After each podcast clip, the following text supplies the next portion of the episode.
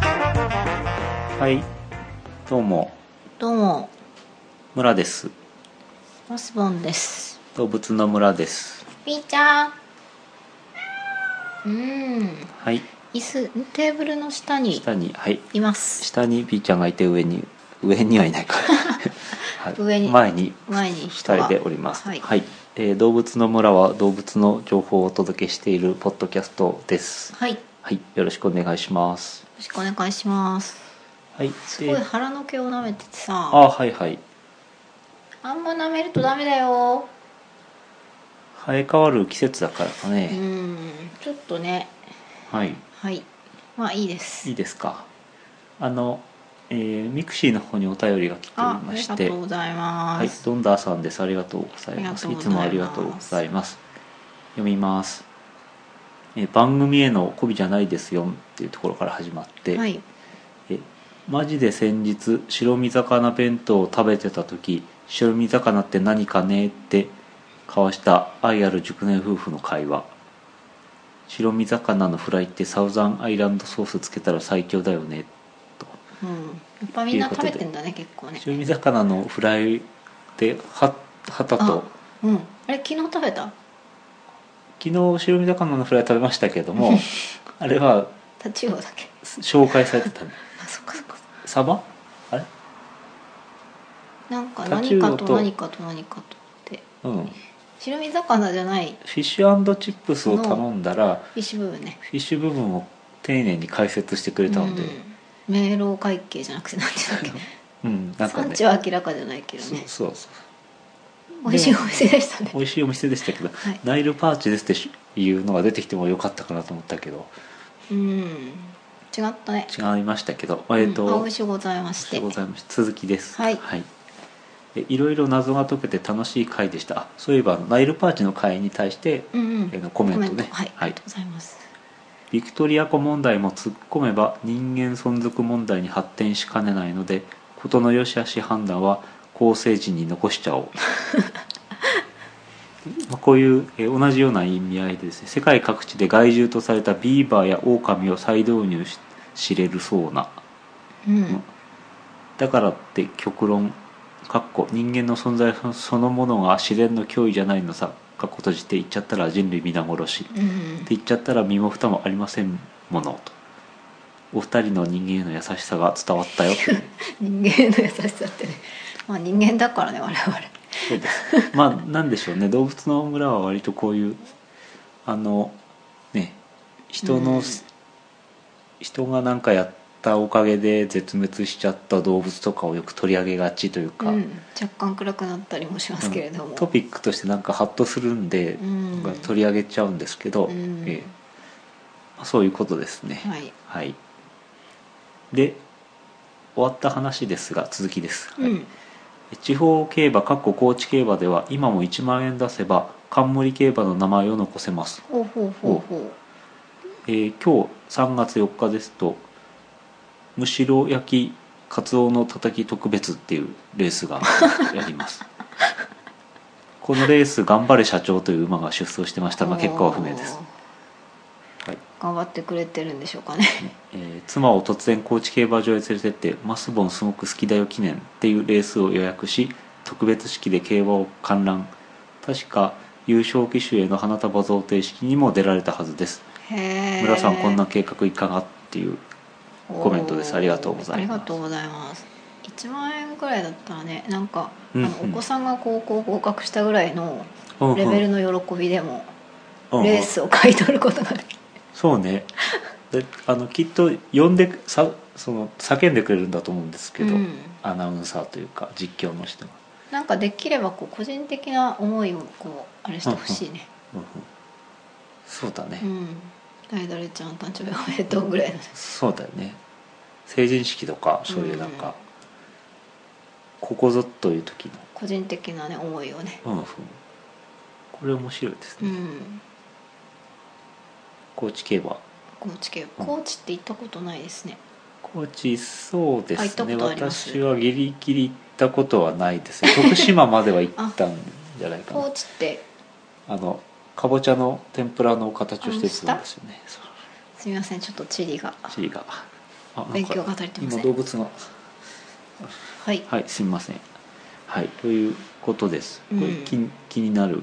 あれでしたね、うんはいありがとうござあいりがましとたうございます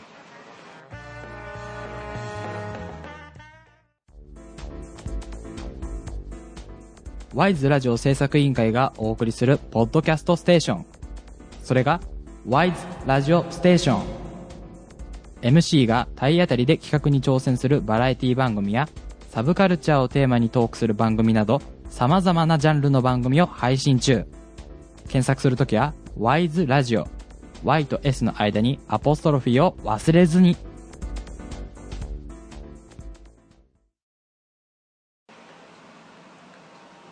さてさて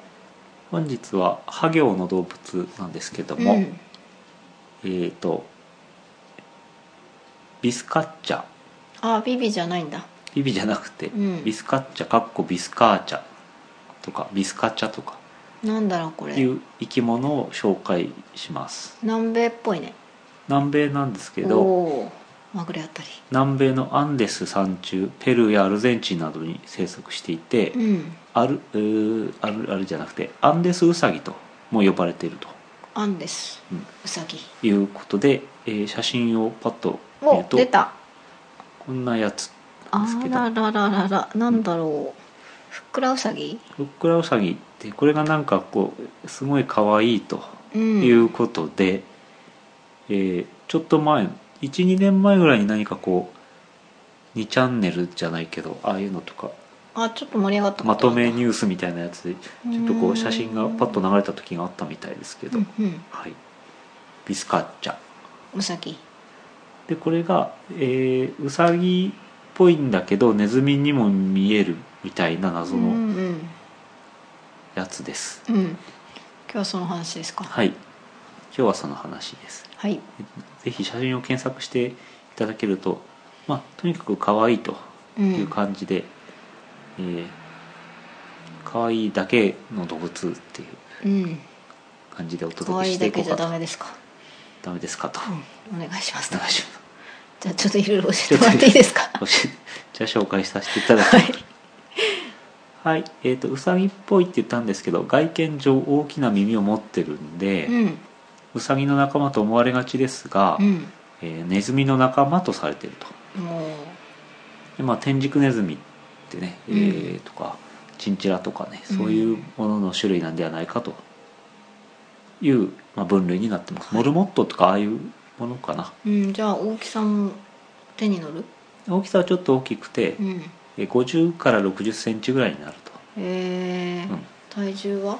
体重は4から8キロ、ああじゃあうちの猫うん、以上だね以上ですねで、まあ、オスメスの差が極端に違うということでうんオスが倍ぐらいあるということですから、あまああ、4キロのメスがいてうんだから B ちゃんぐらいの大きさのメスがいて、その倍ぐらいの重さのオスがいるとなるほどじゃあやっぱりオス猫でね大きい子とかいるけどねあんなイメージかな、そうかなはなんいか色全体的にあのネズミ色うんグレーグレとー茶となんかみたいな、汚いグレーレーというかねなんかそういう感じのピーターラビットみたいな色あそうそうそうううんん、ラビットやねうんそうだね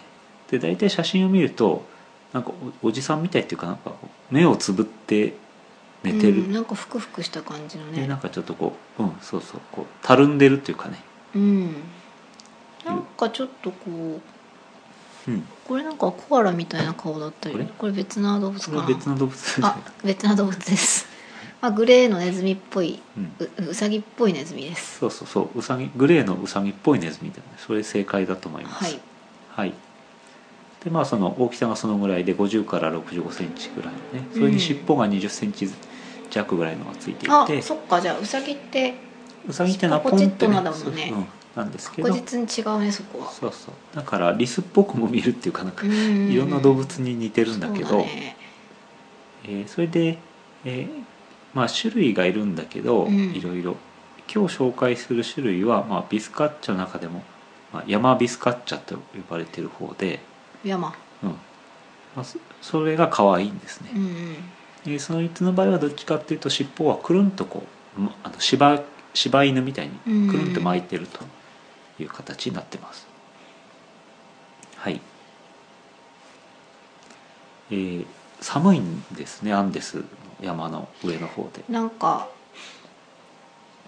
なんだっけマチュピチュとかそうそうそう天空の城的なあの辺そうでマチュピチュでも見られるおお、マチュピチュの遺跡の上の方に行くとぴょこぴょこなんか明らかにウサギの糞っぽいやつがいっぱい落ちてるなと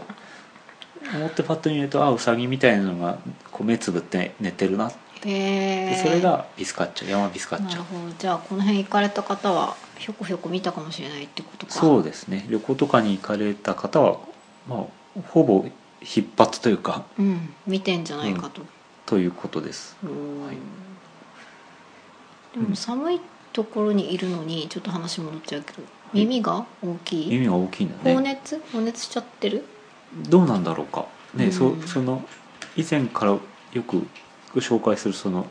なんかアレンの法則とかベルクマンの法う則とかん、体がどうとかね耳寒いがとどうとこかろにいるとねね、うん、耳が小さくなるっていうことだけどそうではないんだね、放熱しちゃってるよねうん、ですねそこはちょっと分かりませんけどわかりませんはいはいえっ、とですねまあそのだから寒いところにいるんで結構ほわほわなんですよ、うん毛皮が、ううんんだけどまあ結構しょっちゅう生え変わるんで、うんその商品価値というかなそれは大したことはないというかレアもんじゃないともういうところはいあとどこにも書いてなかったけどよくその写真とか見ると,、えー、と灰色なんだけど背中にね一本線が入ってるっていうパターンが多いかなっていう気がしますね。いいへとえこあ本当だあのトサカじゃないけど、ちょっとこう色毛の色がうん、変わってるような気もするというかねマグロとかなんかあああの背びれのこういうそうそうああいう背びれ部分というかねなんかああいうとこに線が入ってるかなって気がしますうんうんうんうん可愛、い、いんですはいはい大体以上なんですけどあそうなんかご飯とかご飯群れとかあ群れ十数頭から数十頭の群れで暮らしてうん地下に掘った共同の巣穴で暮らしてます共同なんだうん群えれのーね、ええ好好きな食べ物はきな食べ物はどんぐりえー、となんだろうなえーま虫あ、とか、草草う草や種ーんでまあその山の奥だったりマチュピチュのあたりはどうなのかわかんないけど、まあ、あんまり草がねたくさん生えてるわけじゃないということで、うんうんえー食べるのは大変うん生き残っていくのは大変ですということですね、そっかなんかこう狼みたいなのにやられちゃったりとかそうですねウサギだしなんかそういうイメージがあるけどアンデス猫や猫キツネピューマ、それからワシなどの猛禽ああと現地の人が肉として食べることもあるということであなるほどそうう、いうやつらにやられますが、うん、えー実はすごくその酸素が、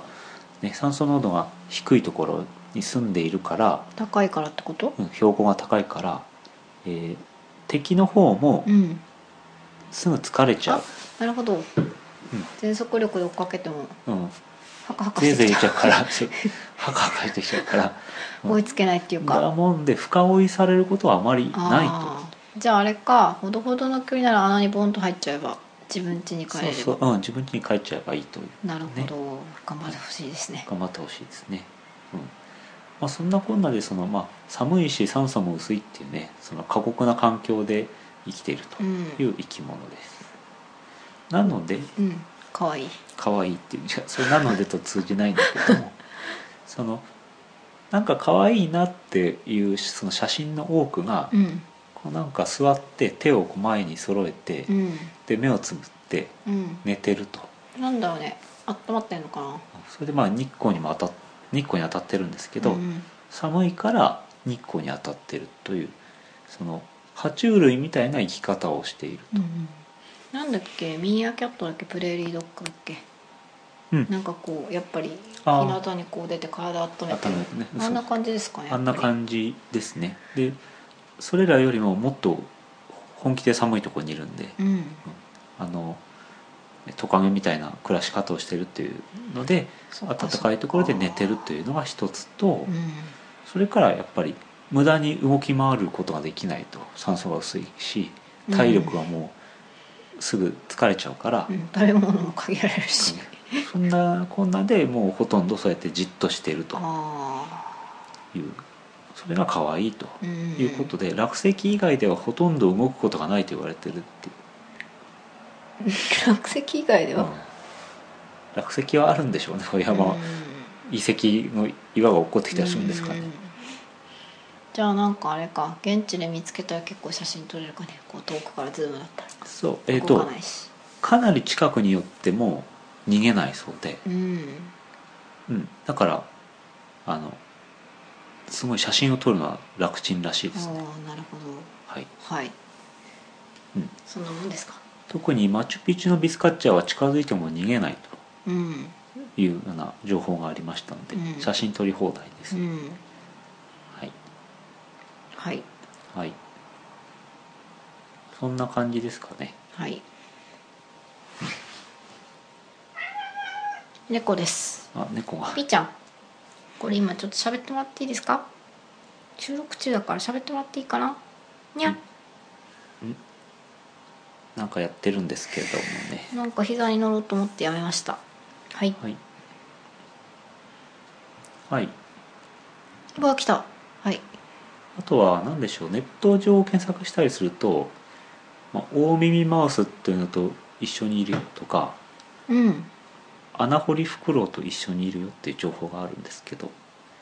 ん何現地でうんほう大耳マウスって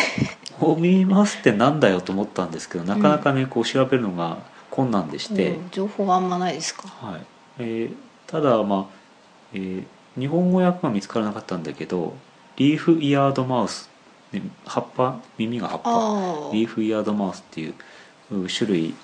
のようですね絹毛ネズミかアメリカネズミ赤だからあのでもまあなんか完全にかぶってるじゃんハムスターみたいなやつかなうん絹毛ネズミだからねだからもうちょっと小さいんじゃないかと思う、ビスカッチャよりはウサギよりちょっとひ一回りも二回りもも小っとさぐっいと小さい、でも耳が軽くちょっと大き いうん、何かと何かと一緒に並んで日向ぼっこしてることもあると、とじゃあその人もやっぱ寒いんだねだろうね温まりたいんでしうょうんね住んでるとこ同じだからねそれとあと、まあ、穴掘りフクロウっていう、まあ、小型のフクロウでちょっと足が長くてうん穴を掘ってその中に入ったり、鳥なのにうん、あとビスカッチャの作った穴の中に勝手に住んでみたりえする種類のものがいるらしくて、えうんそういうものと仲仲がいいというか、ああ家賃払ってもらわなくてもうん、使ってないから全然 OK ぐらいのそうそうそう、心の広さうんうん、すごいねだそうですでこのなんだビスカーチャ、うんうん、は、まあ、結構昔からいろんなものに書かれてて、うんダーウィンのチャールズ・ダーウィンの「ビーグル号公開記」っていううんダーウィンってあのダーウィンあのダーウィンが大学を卒業したすぐに、うんえー海軍のですねダーウィンってどどこの下イギリス かかヨーロッパだ海軍ねの 測量艦ビーグル号というので世界一周の旅にねあの博物学者として乗ったの乗船することになったんですけどおーこれはまあ5年をかけてですね南アメリカを測量する目的でね、えー行くんですけどうんその際にそのこのなんだアルゼンチンうんのあたりを、えー歩ってうんビスカッチャビにスカッチャーに遭遇したと、うんこの辺ビスカッチャーしかいないよけっていう感じのうん文章が載ってましたけ本当、 ど、うん、じゃあ何か「世紀の大発見超かわいいぞ」とかとは言ってないんだとは言ってない、うんあそこダにーウィンに言わしたらね、書かれていたのは、えーブエノスアイレスからサンタフェに行く道すがらに、まあ大アザミの草原地帯があるとうんでここで、えービスカッチャーをよく目撃しましたとうんで大アザミっていうのは身長より高くなるような植物で、うんえーこの辺りにはあの族が住んでいて、うんえー道行く人を襲って、うんまあ、金品を強奪して、うん大アザミの草むらの中にさーっと逃げていくんであー捕まりゃしないと、怖いうんでまあ、危険なところだとうんでまたビスカッチャが掘った穴があって、うんそこに、まあ、その牧道がうん子供が足を取られて死んでしまったりとかうんすることもあるよというような書き方をされてたり、うーんビスカッチャの特徴としてはうん硬いものを巣穴の近くに持ってきて積んじゃう習性があるとん何ブロックとして具体的にはあ何のあ理由はわからないと書いてあったんだけど、具体的には牛の骨とかうん石アザミの茎硬い石くれ乾いた糞などを積持んっじゃてうきちゃううんでなんかあああでも巣穴の中には入れないー中には入れてないなんかち近くに乗っけてるとなんかさ建材を集めてんじゃないそうかもねなんでかは分かりませんけどはいそれでまあエピソードとして、えー地元の人ではないのかななんか、えー、と仲間がうん懐中電灯を懐中電灯ってあったんだね懐中電灯を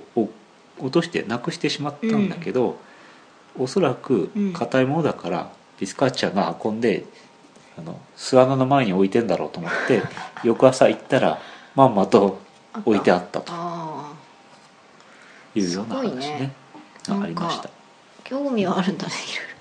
ちょっと目的は分かんないはいはい、そんな感じです。可愛くていいじゃないですか可愛くていいですね、うんはい、うん、まあえーコンテンツとしては大体そんなもんなんですかうね、んえーとりあえず調べていただきたい可愛いからうというんことなんですが、ビスカッチャ注意点としては、えー今、えー最初にも言ったんですけど山ビスカーチャの話をしてるんですけど、うん無印ビスカーチャがいるんだけど、うん無印ビスカーチャはなんかそんなに可愛くないあそうなのビスカッチャで検索すると可愛くないの出てきちゃ可愛うくないの出てきちゃうと、うんまあ、例えばまあこんなやつなんですけどまあ可愛いけどネズミだよねネズミっあぽいん今だちょけっとど見てんですけど